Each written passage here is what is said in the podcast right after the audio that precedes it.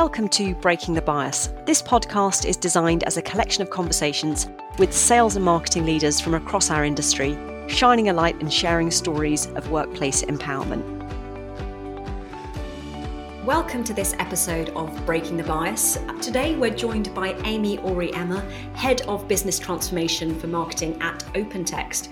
Amy, it's absolute pleasure to have you on this podcast. I, I don't think we've ever had a, a Navy veteran on either this or our account-based marketing podcast, but my daughter is is at a naval college, so I've got huge admiration for, for anyone associated to the Navy. Can, can you tell me a bit bit about your, your Navy experience. Sure. Well, one, glad to be here. Thanks so much for having me on, and uh, glad to be blazing a trail for veterans on your podcast. uh, so, so the the Navy was interesting for me. I joined the Navy after I graduated from college. I had a degree in journalism, and I was at kind of a crossroads personally, and couldn't really decide what to. You know, I think many of us out of college find that you know we're not working in the field that we just spent four years studying or something like that. And I decided that joining the military would be an interesting way to to find out about some some different careers because you know the military has um, a variety of of different jobs and and things like that. And it was really you know, kind of an unexpected turn of events in my life, but I wouldn't trade it for anything. So I was a, a flight engineer on P3s in a Desert Storm, um, and I was stationed out of uh, Florida, but I was deployed most of the time that I was in. So I got to see a lot of interesting places and meet so many people and really find out like like how it is because it was just post tailhook when I was in, and so uh, we were the military was very sensitive about zero tolerance when it comes to sexual harassment and things like that. So it was an interesting time to be in the Navy, and uh, and I'm really really quite glad that I did it. Yeah, I'd be fascinated to hear, Amy, how how has been part of the military shaped your thinking as you you think about diversity and inclusion? How's it shaped your just the, the way you're interacting with people, the way you're building teams? And we'll get into it in a bit more detail on, on some of the transformations that you've led. How's it shaped your thinking? I think that, you know, it's a great question. I think the military, for so many of us, really shapes, um, it touches almost everything that you do afterwards, right? It gives you, you know, strong leadership skills, a lot of, of sense of, of purpose in uh, like details and things like that. So it's really, you know, it's it's a it's a great. It translates very well into corporate America. You can take those skills and and be a great manager, a great mentor. Um, I think actually, in some ways, diversity and inclusion in a place like the military is easier, right? Because in the military, you don't say please or thank you. You just everybody does their job, and you know you you because you're the united states military you can say this is not okay this is okay. In corporate america it's a little bit fuzzier right? I mean anywhere besides the military it's it's fuzzier for you know what are what are the boundaries? Is there a spectrum? Is this acceptable? Is it not and you know corporate uh, civilian the civilian world at large right has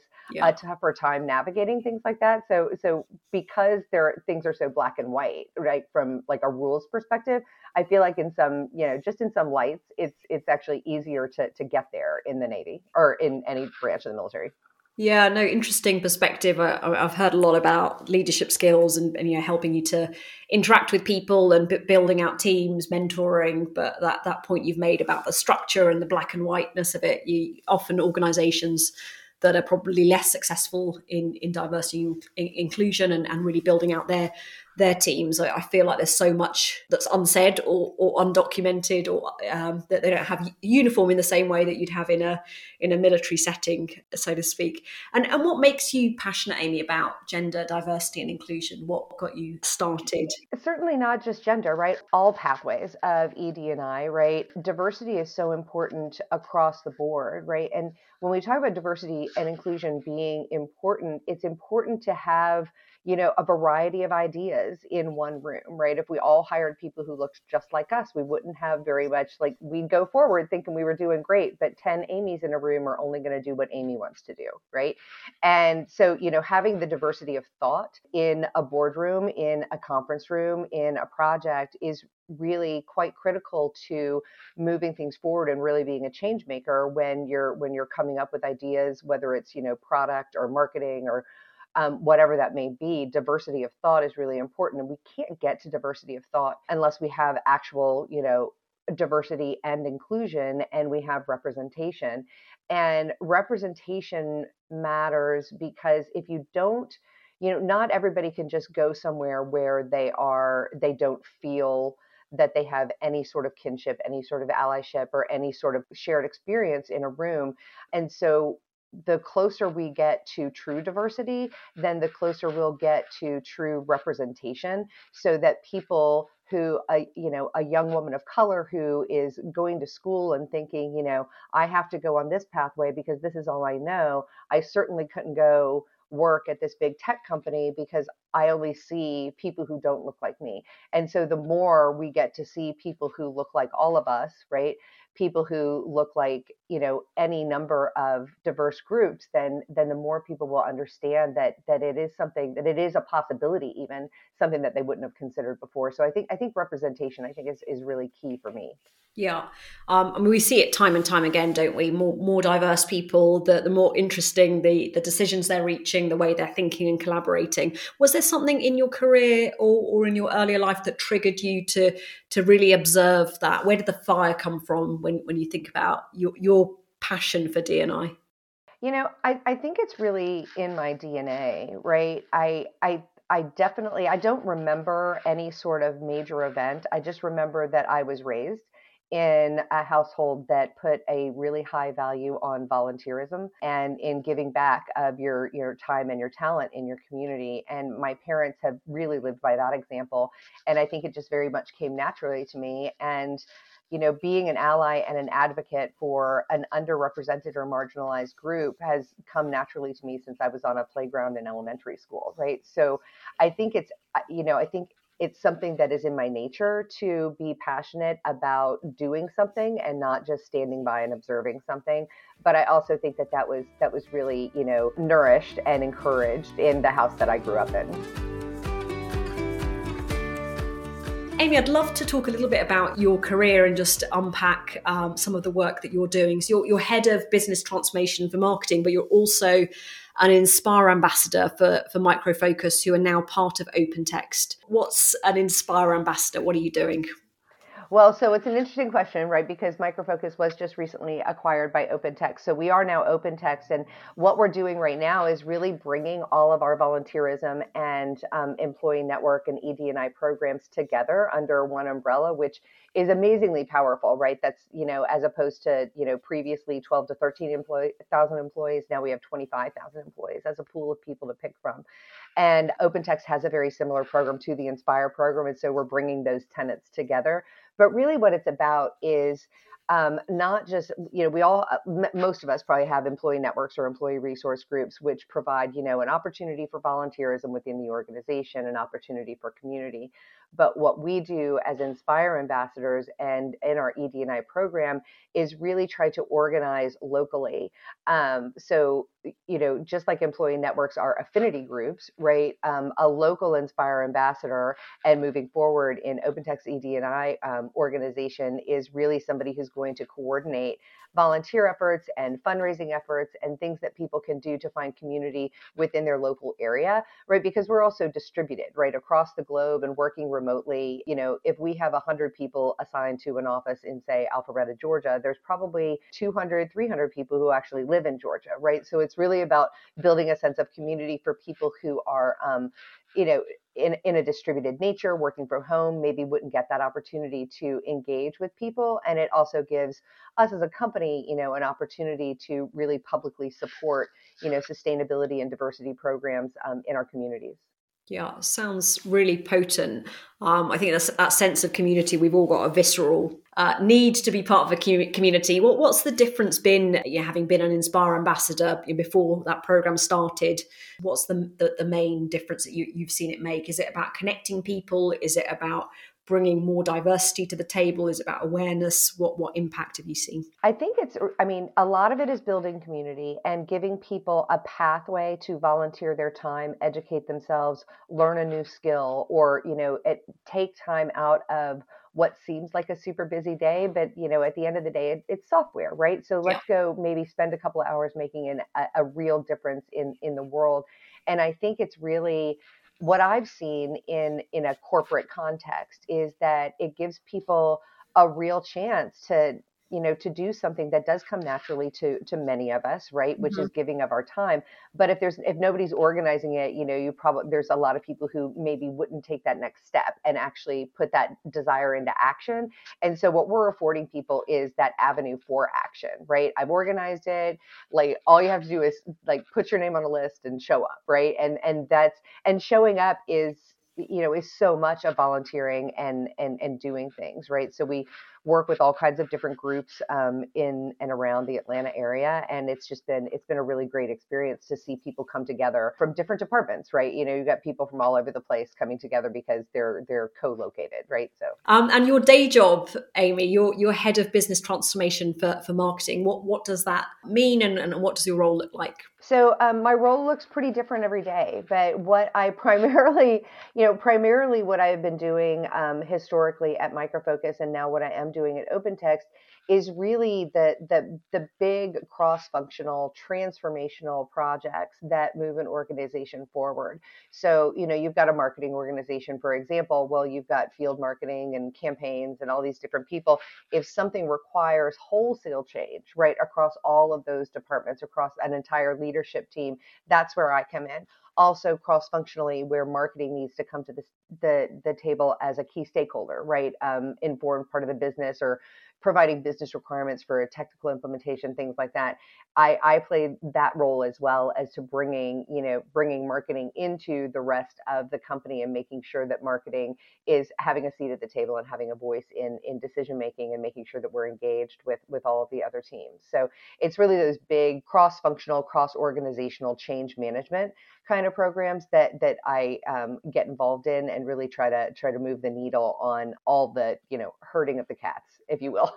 yes, no, got it. I mean, it feels like all businesses are amidst some kind of transformation, and this is a, a bit of a leading question. Uh, how can uh, having a more diverse team help organisations transform? You've, you've had lots of experience in different programs of shapes and sizes. What what's a diverse team really delivered uh, when it comes to these transformations?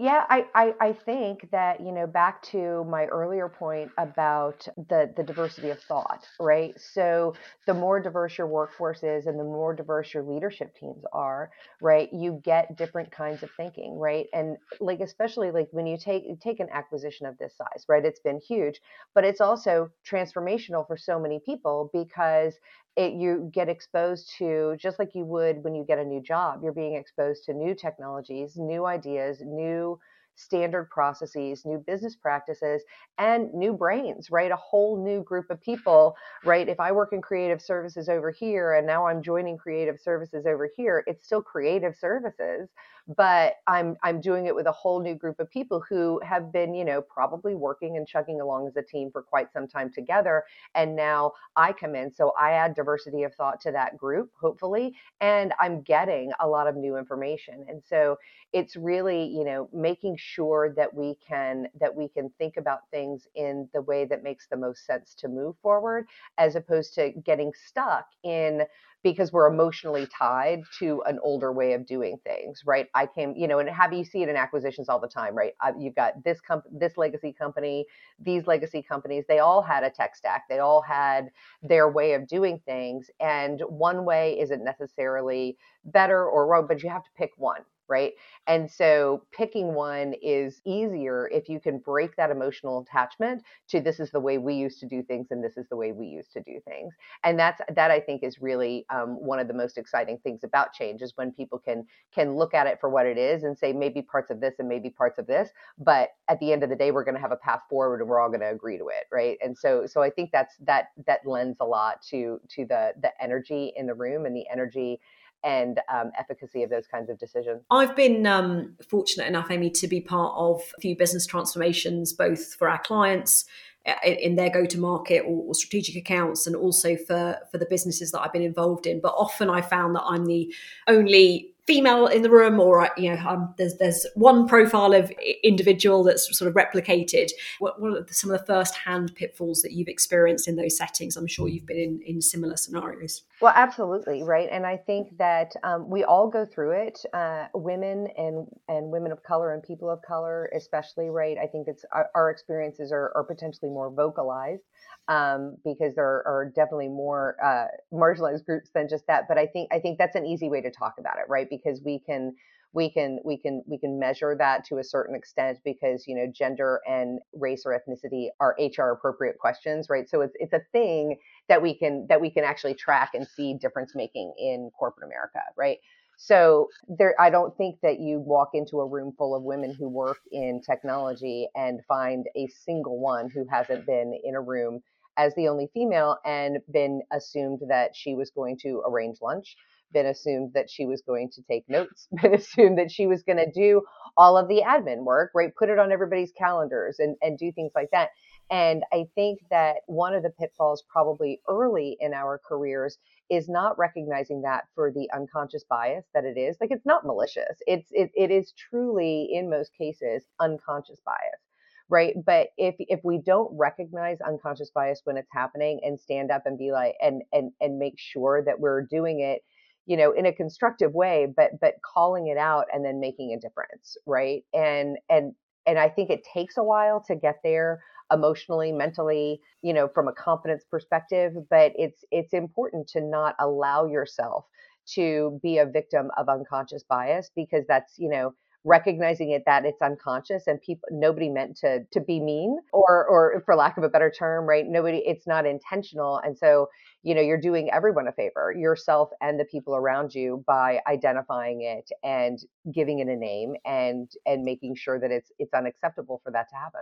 That's clearly some really great advice for everybody that's involved in in say a business transformation.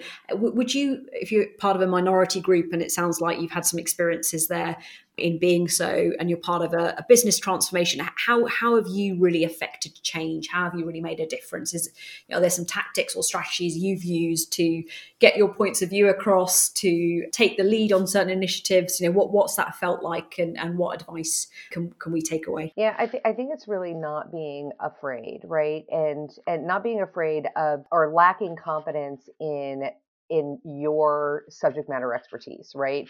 And in your opinions and in your thoughts. And so many of us in life, women and everyone else in the world, right? Uh, we, I think many of us suffer from imposter syndrome at one point or another, right? Not all the time, not always, but it, it is a thing and we, we know that it happens. And being more confident in stating your position and sticking to it and but also being able to compromise i mean compromise is important but voicing it and and being confident in that which you know again when you're the only female in the room when you're the only person of color in the room when you're the only anything in the room it is sometimes hard to speak out and say something potentially different and i do think it takes a while to get there. These aren't easy skills you know and and and i you know i certainly with many others have made missteps in my career and in and you know in hindsight would have maybe had a conversation differently or things like that but it's important to learn from those experiences and make sure that that you know self advocation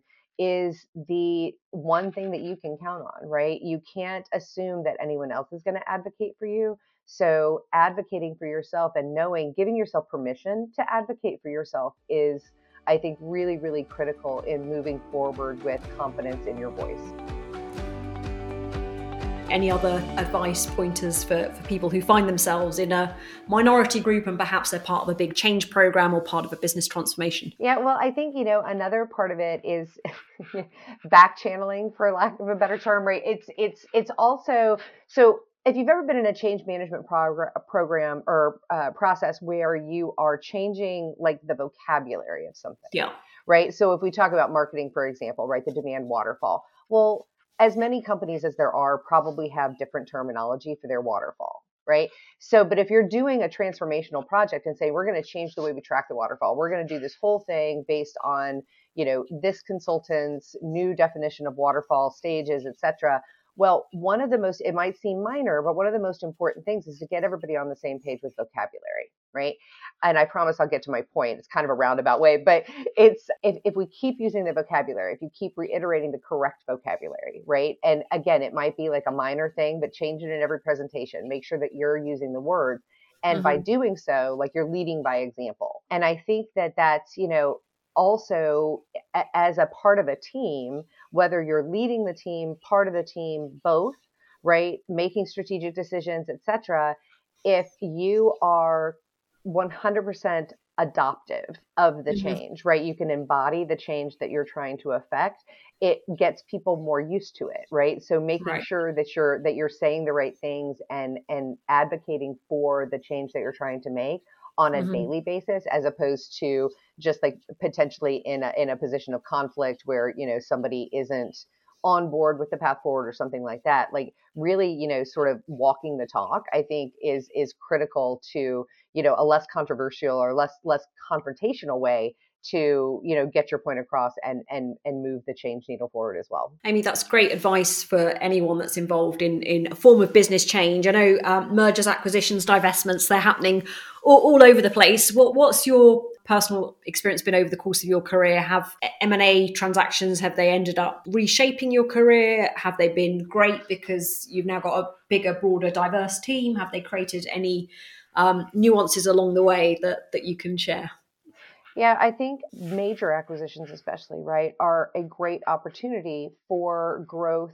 for personal growth in anyone's career, um, for professional growth, um, for learning new skills and getting new exposure. So, you know, the reality of the situation is during acquisitions, there is always going to be cost reduction, right? Not everyone is going to stay. You don't need two CEOs, you don't need two CMOs, right? And and so on and so forth. So there is a natural natural attrition of people who are not going to come through an acquisition.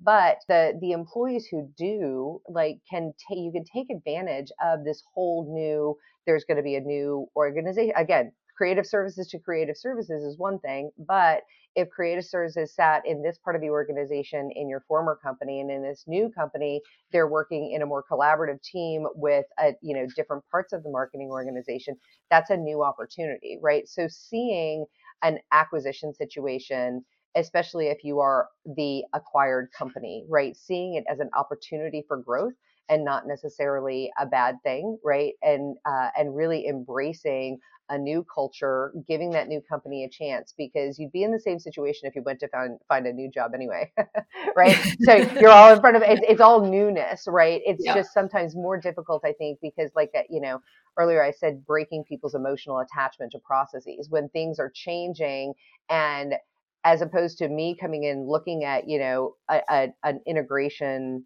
you know activity or project and saying oh well this is obviously the best way because i'm not tied to either one if you're very much tied to the process that's being gotten rid of right it, that is sometimes harder for people emotionally right because we've got these attachments and it's the way you've been doing it for a long time so it's really being open to the change and being open to really just embracing a new corporate culture that can that can open up, you know, many doorways, right? I've seen people go from working in marketing to working in HR. I've seen people go from working in sales to working in marketing.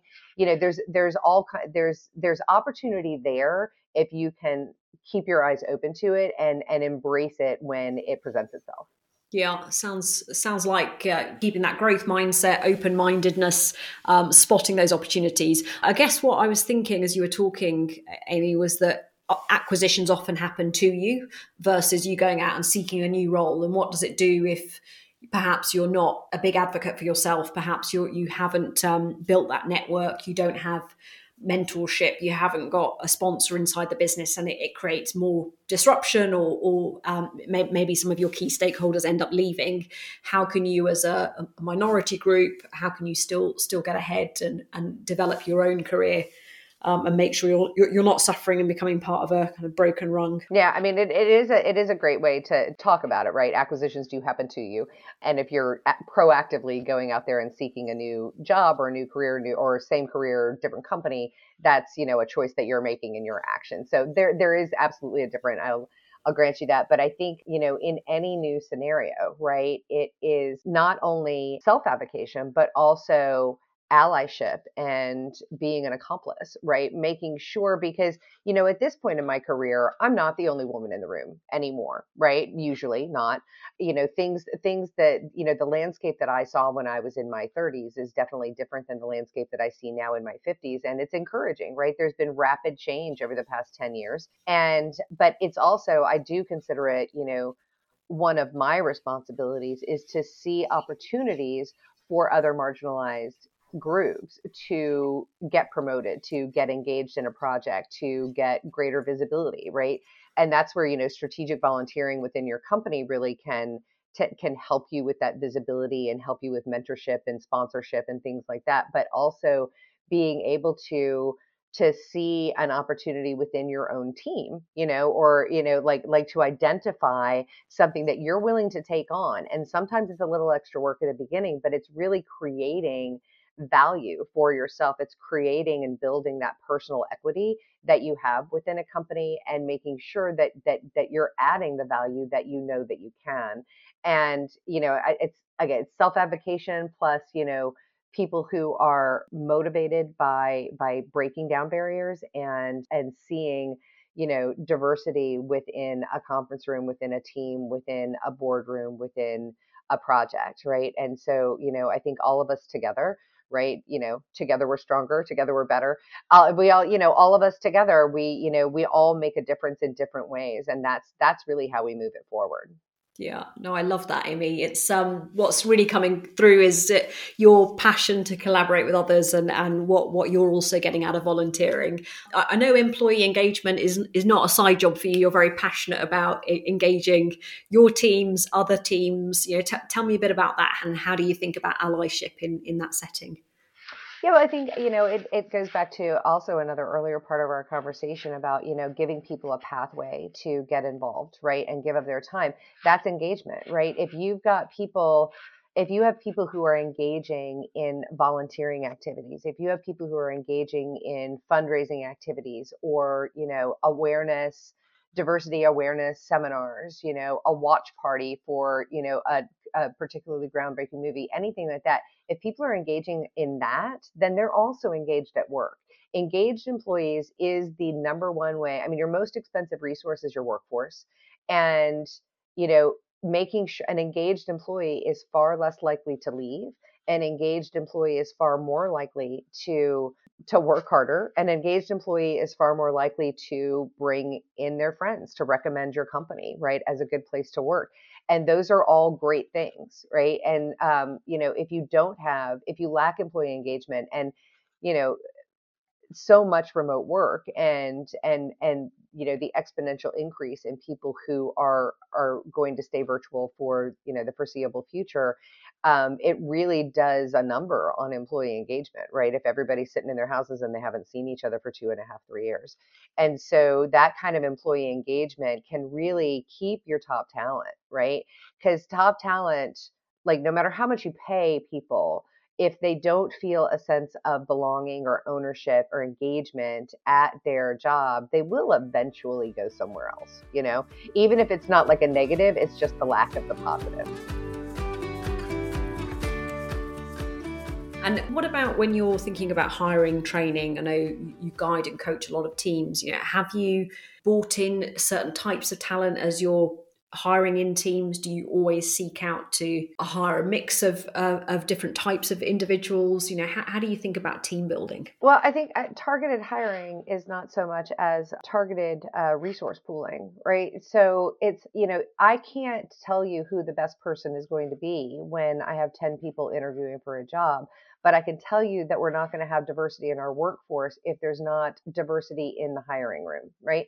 And so, and that's where I get passionate about organizations like Women in Technology and other groups like that who really focus on STEM or STEAM for for young women, right? Is because we can have our targets for diversity as corporate America. We can have our best practices as what we're looking for from our talent acquisition teams. But if the people aren't there as a pool to to apply to be qualified then then we're never going to get to the actual goal right it is at its root a top of the funnel problem right so if we had more diversity in the top of the funnel then we would naturally have more diversity in our organizations, right? And so, I, for me, I think you know there's so many ways that you can encourage diversity in hiring and and different people seeking out different roles but but i think most passionately i would say that the the biggest change that we can make is encouraging and finding a pathway for young women and young women of color to get the kinds of education and the kinds of exposure to careers in technology and software and this industry that that they would not have normally thought of right? And that's where we're going to get more and more and more people because they told two friends and then they told two friends and so on. So, yeah. yeah. And you end up with um, a, a, much more diverse team as a result. You've touched on this already amy about uh, you know, corporate america that, you know, that has moved on somewhat since since you started out in your career and and it's great to see the progress that that we've made over the last decade plus. What's um, your personal first-hand experience been company to company? You know, as, has there been a big uh, difference from one firm to the next, or have you found that it, it's it's all more or less the same, and they're, they're moving at the same pace as as they think about their DNI strategies? Well, certainly some companies are more mature on their ED&I path than others. Um, I think OpenText is very mature on their path, and I'm finding that a very encouraging thing about a new company. But I think I don't think it's fair to compare experiences at different companies because they all happened at different times, yes. right? Yeah. There are so many people in my earlier career who were trying to do the right thing, but maybe we didn't have the framework that we have today or the vocabulary that we have today around allyship and advocacy and diversity hiring and things of that nature, right? I think, you know, I had several bosses early in my career who were super excited to have a female veteran on their team right? And they got a gold star from hr because it checked a box. But eh, but it didn't happen on purpose you know what i mean? And so so i think now that we have come to this this place now and over the past 10 years of really having strong diversity programs and and it being you know a common vernacular in having you know bias training in having employee networks and that kind of advocacy and an affinity within a company that's not related to a person's job all of those things are providing a greater framework and a greater support system for the diversity that we're trying to achieve. And so I would say that every company has been better than the last company, but also every company has been in a more mature place because we as a society are in a more mature place in, in allowing a framework for this kinds of stuff that we know is the right thing to do. Great to hear, really encouraging. And if we sort of fast forward the, the next couple of years, you know, where where do you think um, we'll be when it comes to things like DNI um, and and just that that whole idea of volunteering and the collaboration that you're driving ac- across the teams? Well, you know how like when you're watching a movie and you know that they're trying to portray that it's the future if there's a woman of color that's the president of the United States. Yeah. You're like, "Oh, this must be the future." Yes. Um so so I would I would say like it would be it'll be great to see more representation and I think that when we're in a period of great change, right, things tend to go exponentially faster as right. you move forward. So if we've made X amount of progress in 10 years and a fraction of X amount of progress in the last 50 years, right? So mm-hmm. 50 years and then 10 or 20 years. And then now I think we're making change at such a rapid pace that it's even sometimes hard to keep up with. So I am very hopeful for um, our global community on its path to diversity. Not every company is going to meet 100% of their goals, but it's great that we're all trying, right? That ESG is common in you know in corporate vernacular and that we're all speaking or for the most part right the majority of us are speaking the same language on the fact that a company should also have a purpose right and that and it should be purposeful in its actions within the community and and you know and, and hold itself accountable and that's you know that's quite a shift from the bottom line is the thing that's most important or the only thing that's important and now we now we know and it's and it's and it's a very common opinion and a way of, of doing business that we're that it's more than just that right? That it, it is the bottom line but our stakeholders are more than just the checkbook of our shareholders that it's you know it's our reputation and it's the happiness of our eh, or the satisfaction of our employees you know? And it's things like that that really that these kinds of conversations move forward you know making a diversity target a good thing right? Making a, a zero carbon footprint commitment a good thing, right? So so I, I you know I feel like the next couple of years are going to show as much, if not more, change as the past 10 to 15 years that I've seen. Fabulous. Well, that's a great note to end this um, podcast on, Amy. I'm really looking forward to the to the future where ESG is um, very much embedded and this acceleration of equal opportunity and, and diversity amongst uh, teams. Amy, thank you so much for joining us and sharing your perspective. I've really enjoyed the conversation. Yeah, thank you so much, Alicia. It was a pleasure. Great to have you on with us. Thanks, Amy. This podcast is brought to you by Momentum ITSMA, a leading B2B growth consultancy and advisory firm. We're fortunate to have incredibly diverse talent both in our business and the clients we work with. And together, we're actively striving to tackle the inclusion gap. You can learn more at momentumitsma.com.